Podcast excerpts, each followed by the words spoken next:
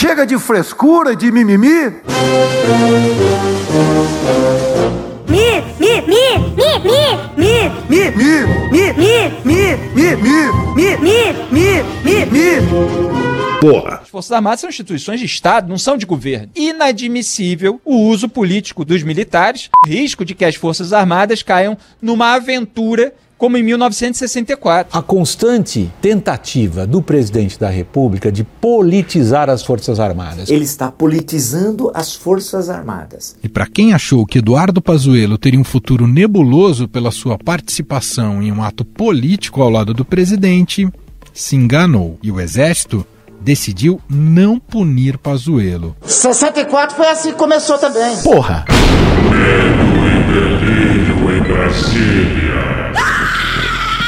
É uma canalice que vocês fazem. Olá, bem-vindos ao Medo e Delírio em Brasília com as últimas notícias dessa bad trip escrota em que a gente se meteu. Bom dia, boa tarde, boa noite.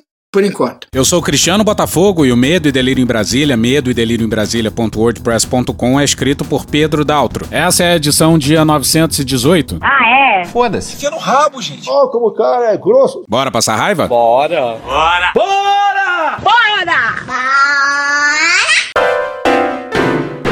O depoimento. Comecemos pela cronologia desse dia absolutamente histórico. Tivemos uma prisão na CPI. Ele está preso e a sessão está encerrada. Levar. Mas já se prepara pra andar de camburão. Se, pre, se, pre, se prepara pra andar de camburão. O ex-diretor de logística do Ministério da Saúde, Roberto Ferreira Dias, pagou fiança de R$ 1.100 e deixou ontem à noite a carceragem da polícia. Se, pre, se, pre, se prepara pra andar de camburão. É, eu exagerei. Essa coisa do, do, do punitivismo. Mas a prisão não foi de um dos malditos milicos. Locutor militar, dá a definição de maldito milico. Segundo o texto que Cristiano acaba de me entregar, maldito milico é todo e qualquer militar que faz é, as coisas errado. Cristiano, está certo isso? Se eu escrever porque tá certo. Quer dizer, o ex-diretor de logística do Ministério da Saúde, o cara que foi preso, Roberto Dias, era sargento da aeronáutica, mas nos últimos anos estava como civil. Segundo a definição anteriormente mencionada, Cristiano, portanto, este seria um ex-maldito milico. Aí depende, porque depende se enquanto ele era militar ele fazia as coisas erradas. Certo. Compreendo. Posso continuar agora? Claro, evidente. Muito obrigado. Mas o tal do Dias, ao contrário da Célia Regina, falou rapidinho o nome do Barros, seu padrinho político. E aqui é importante deixar claro que ele tem vários padrinhos. Ele é o nome do Ricardo Barros, do PP, mas creditou a sua nomeação em 2019, ainda na gestão Mandetta, ao Alberto Lupion, do DEM, que na época era o número 2 do Onyx Lorenzoni na Casa Civil. Um ministério técnico.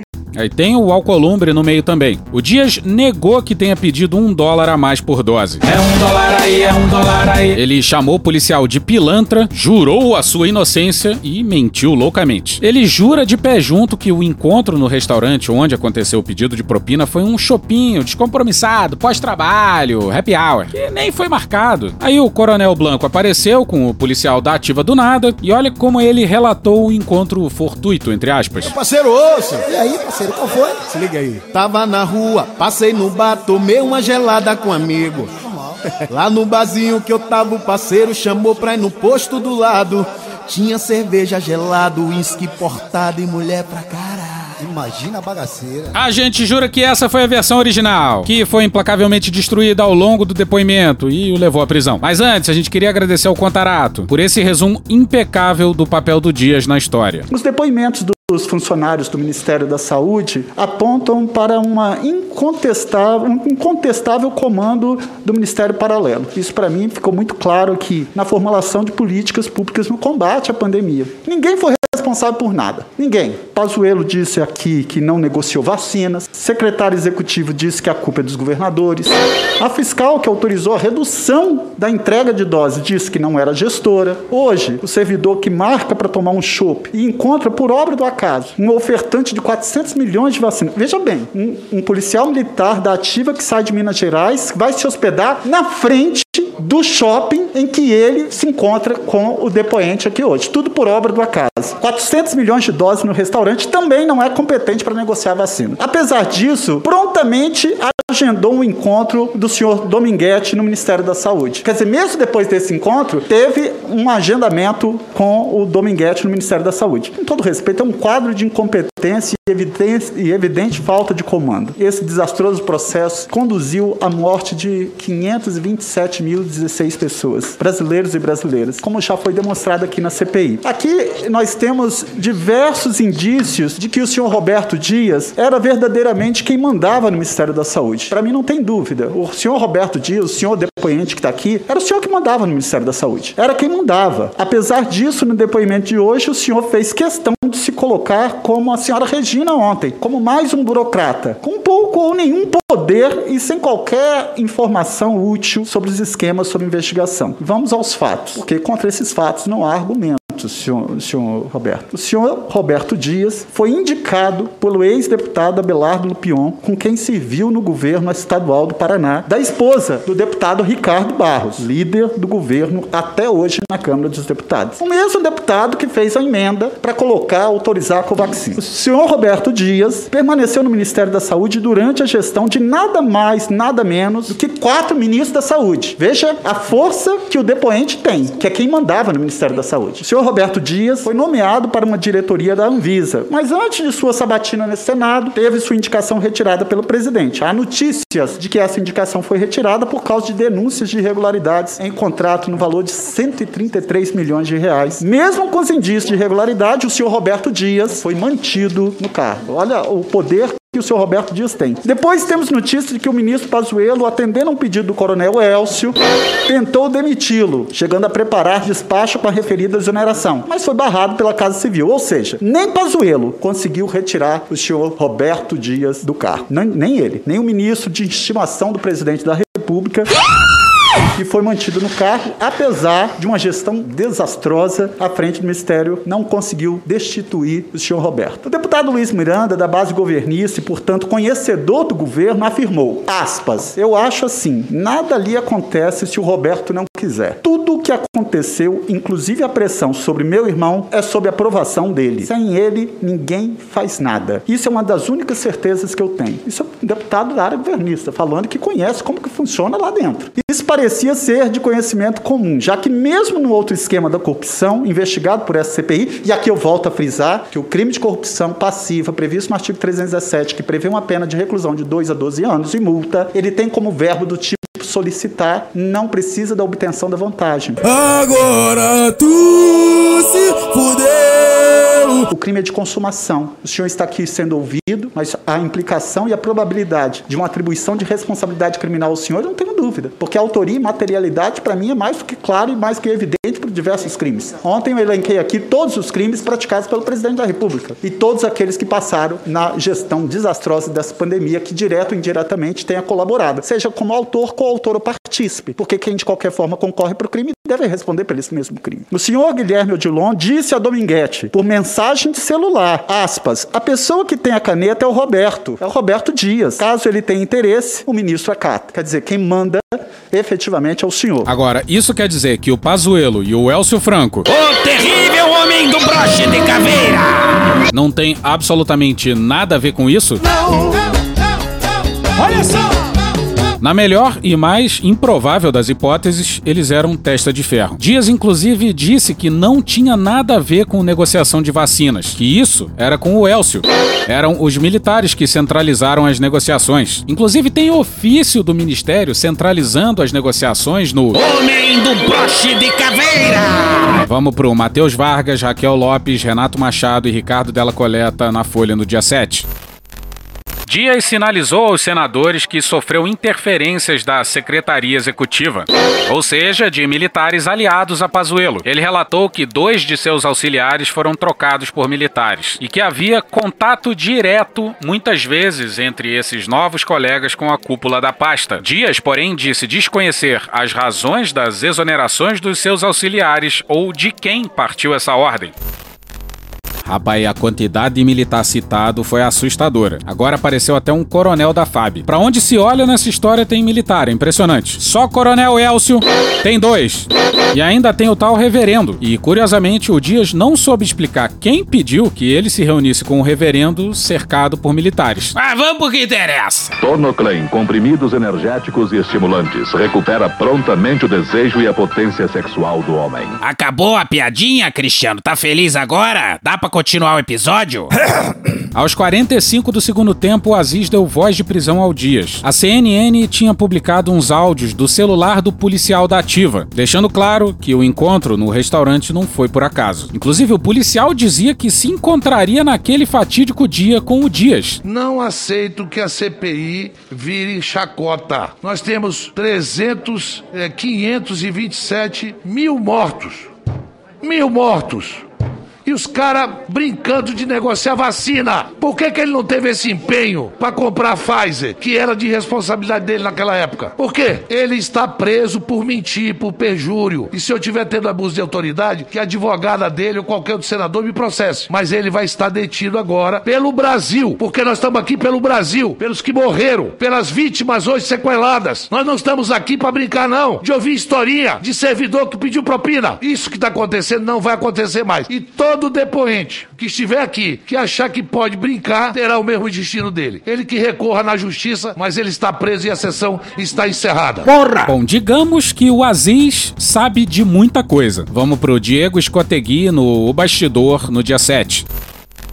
O presidente da CPI da pandemia, Omar Aziz, deu ordem de prisão a Roberto Dias, o ex-diretor de logística do Ministério da Saúde, porque detém informações privilegiadas acerca do que o ex-homem do Centrão na pasta sabe e relata Omar reservadamente poder provar. Também tem ciência de que essas informações que constituem um dossiê foram usadas como moeda na madrugada de ontem para um armistício secreto entre os dois grupos implicados nas suspeitas de corrupção nos contratos de vacina vacinas. Caralho! O Aziz disse que sabe quem tem e que a comissão também está de posse do dossiê. E no momento em que ele fala isso pro depoente, o depoente fica imóvel e em nenhum momento nega.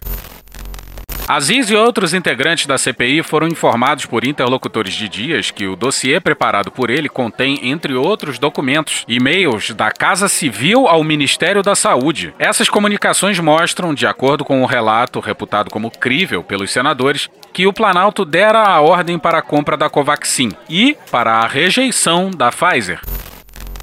E o Aziz deixa claro que essas mensagens não são só da pandemia, não. Ele tá falando não só do Braga Neto, até pouco tempo ministro da Casa Civil, mas também do Onyx, que chefiava a Casa Civil em 2019 implicariam especialmente os dois principais militares que estiveram à frente da pasta da saúde. E hoje estão no Planalto: Eduardo Pazuello e Elcio Franco. O ex-número 2 do Ministério! O presidente da CPI esperava, portanto, que o depoimento de Roberto Dias, homem apoiado pelo Centrão e especial pelo PP de Ricardo Barros e Ciro Nogueira, esclareceria a atuação do núcleo militar nos casos dos contratos das vacinas. E apoiado pelo DEM também. Como se viu, isso não aconteceu. Dias apenas disse que a responsabilidade pela negociação das vacinas cabia a Elcio Franco. Aquele que está em todas as cenas do crime! E negou ter pedido propina, naturalmente. Os movimentos ameaçadores de Dias e seus aliados antes do depoimento conduziram a negociações discretas na madrugada de ontem com pessoas próximas ao governo, de acordo com duas fontes com conhecimento direto das tratativas. Selou-se um armistício entre os dois grupos que dividiam poder na saúde, Centrão e militares. Se gritar, pega Centrão. Pois é, os militares assinando armistício com o Centrão. Quem diria, né? Quando o couro comer pra valer, se vocês vão se deixar seduzir por discurso do Centrão ou se vão se manter firme e forte Bolsonaro. E aí, pelo visto, o Omar implodiu isso aí.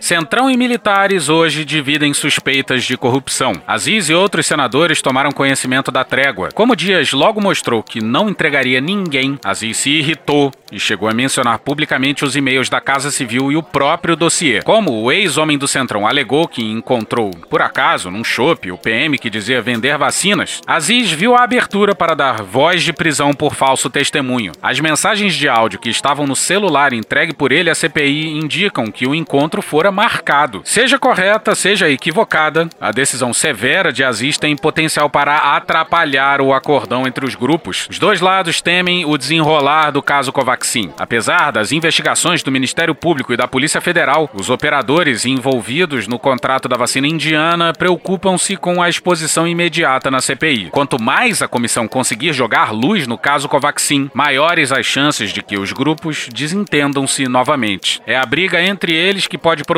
as respostas mais céleres às suspeitas que pairam no caso. Briguem! Briguem! Briguem! E aqui estamos no aguardo de mais notícias sobre essa negociação madrugada dentro. Morreu de morte matada. Antes da voz de prisão, o Aziz disse isso aqui, ó. Olha, eu vou dizer uma coisa: as Forças Armadas, os bons das Forças Armadas devem estar muito envergonhados com algumas pessoas que hoje estão na mídia, porque fazia muito tempo, fazia muitos anos que o Brasil não via membros do lado podre das Forças Armadas envolvidos com falcatrua dentro do governo. Fazia muitos anos. Mais ou menos, mais ou menos, mais ou menos. E aliás, eu não tenho nem notícia disso na época da exceção que teve no Brasil. Tu tava fora do Brasil, irmão? Porque o Figueiredo morreu pobre, porque o Geiser morreu pobre. Com certeza. Que a gente conhecia. E eu estava naquele momento do outro lado contra eles. Mas uma coisa que a gente não acusava era de corrupção deles. Será mesmo? Não. Mas agora você, Força Aérea Brasileira, Coronel Guerra, é, Coronel Elcio, General Pazuello, e haja envolvimento de militares. Aí você repara como o Aziz critica com extremo cuidado. Começa falando em os bons das Forças Armadas, depois fala em o lado podre e ainda faz uma generalização sobre a honestidade dos militares na ditadura, que a gente sabe que não é verdade. E como se não bastasse tantas licenças para criticar os militares, ainda teve isso que vai a seguir após o intervalo na sessão. E uma outra coisa que o senador Marcos Duval falou comigo, em relação quando a gente fala em alguns oficiais do Exército, é lógico que nós não estamos generalizando, não tem coisa. Inf- Infelizmente, é isso para as Forças Armadas Brasileiras que sempre tiveram um papel de destaque, principalmente no- na, na minha região, com grandes comandantes militares da Amazônia que passaram por lá e eu tive a,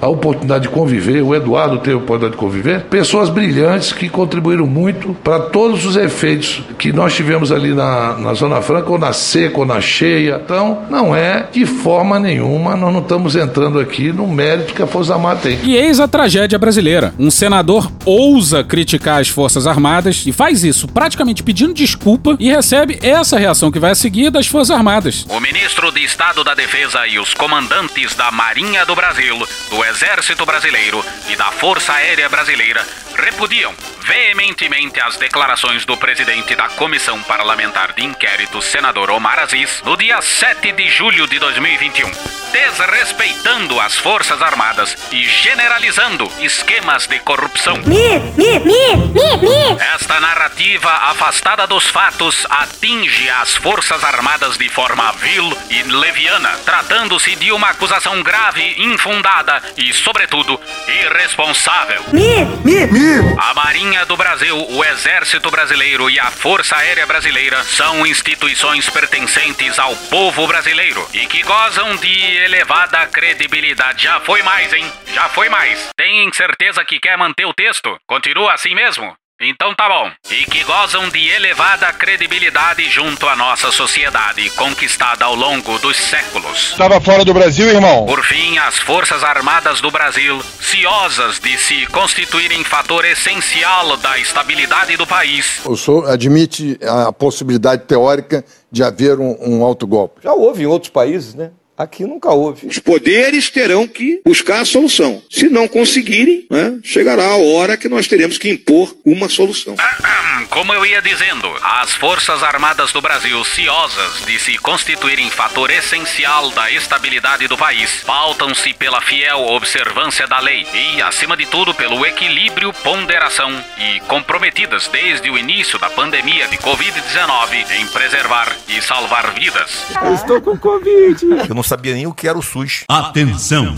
As Forças Armadas não aceitarão qualquer ataque leviano às instituições que defendem a democracia e a liberdade do povo brasileiro. Tu ouviu isso? Não é possível.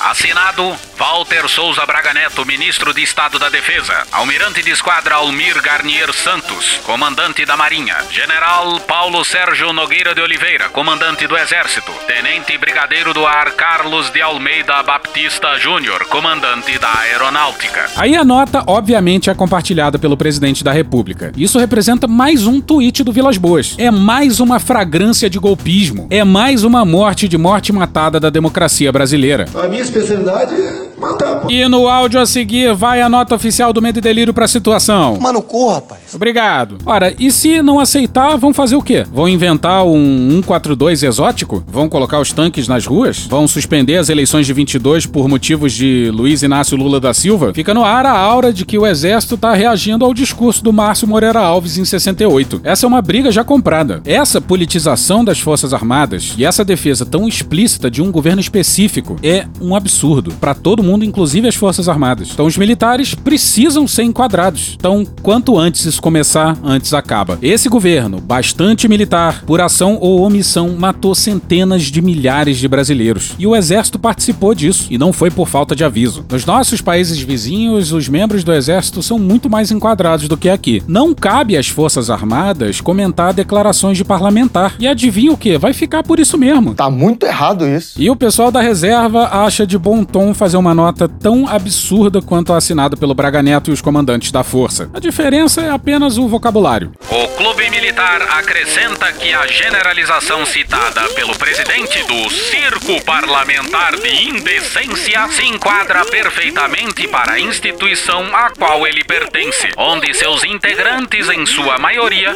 não conseguem justificar a origem de seus patrimônios, cuja investigação é sempre bloqueada por uma Suprema Corte que envergonha o nosso Brasil. Engraçado que a nota do Braga Neto e dos comandantes das forças falava que as Forças Armadas eram um fator essencial para a estabilidade do país. Aí vai o Clube Militar, que o certo seria a gente falar foda-se o Clube Militar, mas a gente sabe que esses reservistas têm uma influência nos da ativa, então infelizmente a gente precisa considerar o que eles falam e ao mesmo tempo ataca dois poderes. Vamos pro Renato Souza no Correio Brasiliense. Correio Brasileiro, safa aí? Sério, você ganha alguma coisa pra isso? Vai Correio Brasileiro agora aqui, ó. Não, mudou, não vai ser mais não. Agora é o Renato Souza no dia 8 no FedEx de Ceilândia. Pronto, porra, chato pra caralho.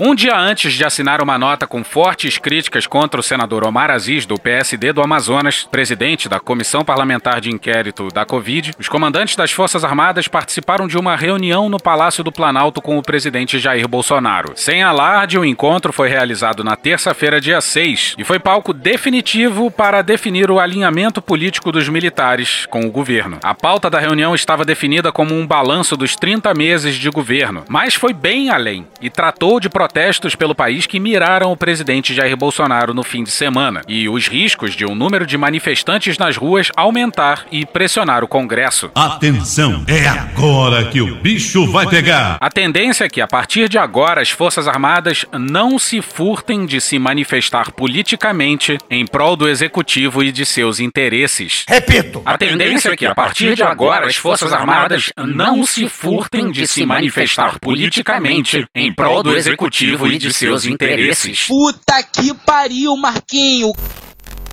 E o que, que os comandantes das três forças estavam fazendo numa reunião ministerial?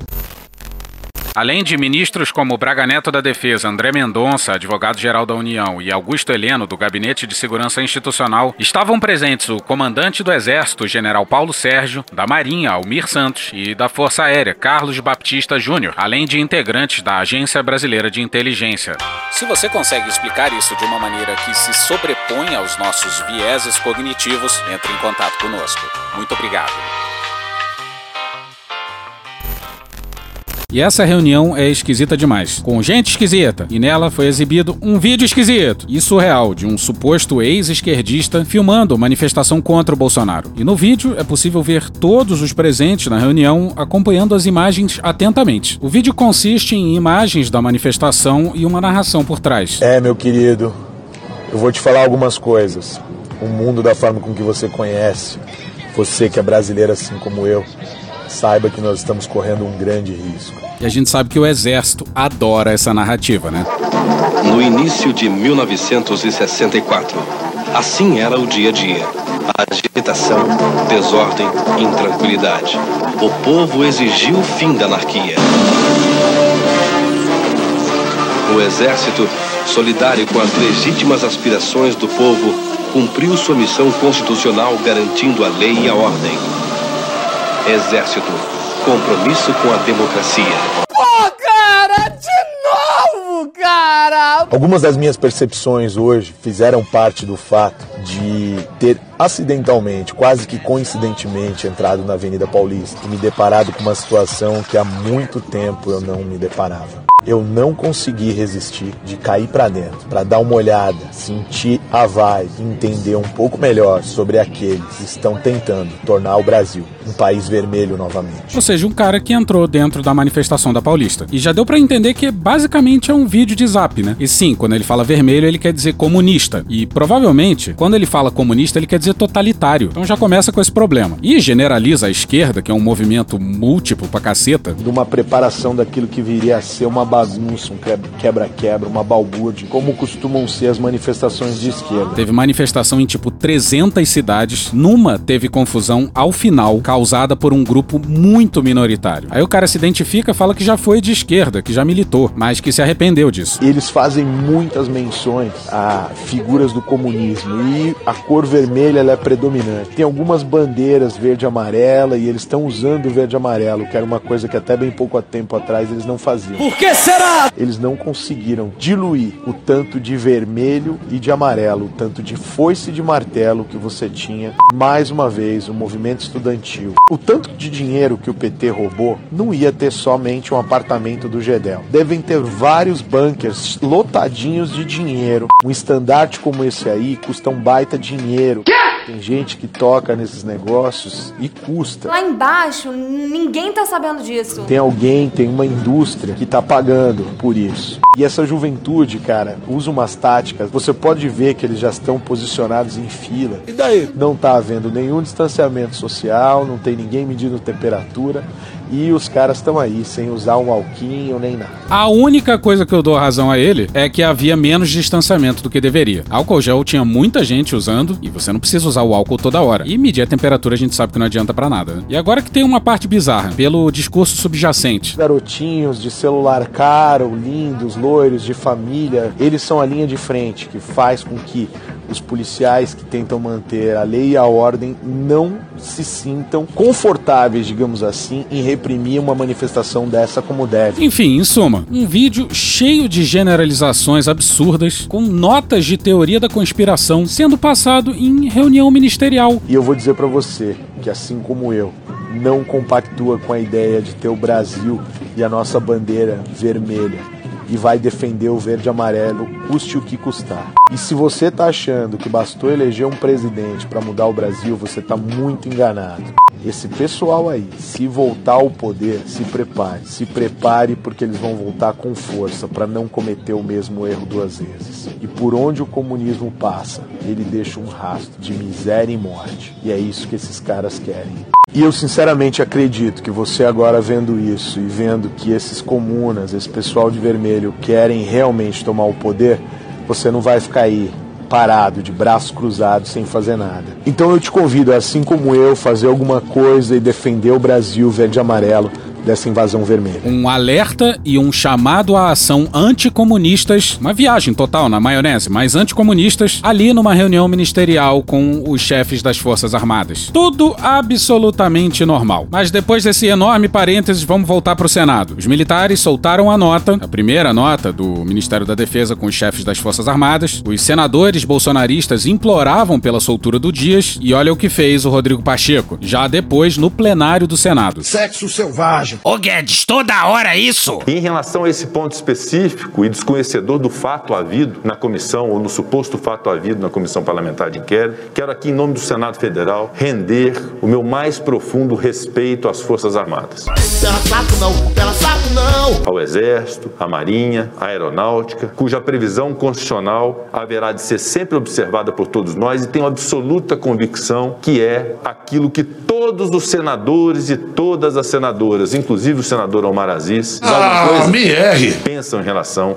às Forças Armadas. Sei não. Da sua importância. Tem certeza disso? Do seu significado. Será mesmo? Da sua importância para a sociedade, da sua previsão constitucional, que deve ser sempre ratificada e observada. Portanto, aqui gostaria de deixar esse registro de respeito, insisto, às Forças Armadas do Brasil, para que não paire a mais mínima dúvida em relação ao que é o sentimento do Senado da República em relação às nossas Forças Armadas. O que aconteceu? Algum general colocou uma arma na cabeça do Pacheco? Só isso explicaria essa escolha de palavras. Esse congresso já foi diferente. Temos ódio à ditadura, ódio e nojo. E o Aziz peitou. Foi bonito de ver, apesar dos muitos equívocos. E quase todos os senadores estavam de pé, o que é algo raro. Dava pra ver que ali era um momento singular da história do Senado brasileiro. Infelizmente, discurso bastante moderado. Bastante moderado para esta casa no momento que nós vivemos. Mas eu tenho o maior respeito por Vossa Excelência. Aham, sei. Moderado teria sido Pacheco criticar as Forças Armadas de forma suave. O discurso do Pacheco foi de rendição, fantasiado de em cima do muro. E a minha fala hoje foi pontual, não foi generalizada. O Aziz também meio que pisando em ovos para criticar os militares. Mas de fato, ele estava falando de uma espécie de banda podre, de um lado ruim do exército, não do exército enquanto instituição. Apesar de ser cada vez mais possível fazer esse tipo de generalização, dado que não aparece muita gente falando a coisa certa. E vou afirmar aqui que eu disse lá na CPI, novamente.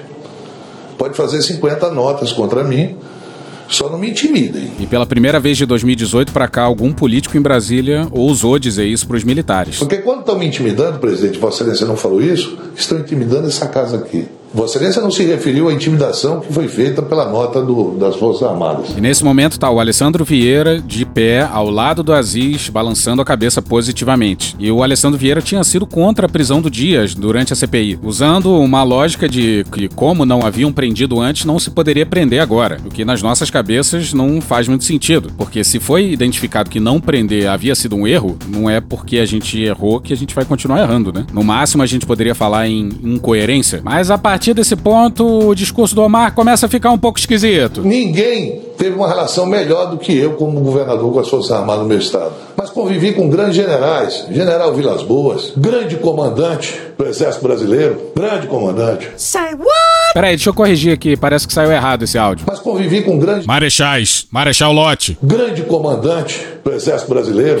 Ficou horroroso, mas vira que segue. Mais Marechal Lote, menos General Vilas Boas. O que eu disse é pontual, que há muito tempo membros da Força Armada e alguns reformados não se falava um ai das Forças Armadas. Mais ou menos. E hoje, um ex-sargento da aeronáutica foi depor e foi preso porque mentiu. Foi o que pediu um dólar por vacina, presidente. O coronel Elcio, que está lá hoje, foi o homem da Covaxin. E a gente já apontou aqui que o Braga Neto também está em todas as pencas de crime acerca da pandemia, dado o envolvimento aparente da Casa Civil. E olha o que o Omar falou. Não tenho nada, até vários pedidos para convocar o ministro da Defesa, Braga Neto. Não pautei nenhuma vez. Que pena, você errou. Porque não entendo que o ministro Braga Neto pudesse contribuir na investigação. Tanto o Weingarten quanto o Elcio, quanto o Pazuello, todos citaram reuniões feitas na Casa Civil com a presença do general. Ele tá lá em todas. E ainda assim o exército mirou na cabeça do Omar. Omar que tinha blindado o Braga Neto.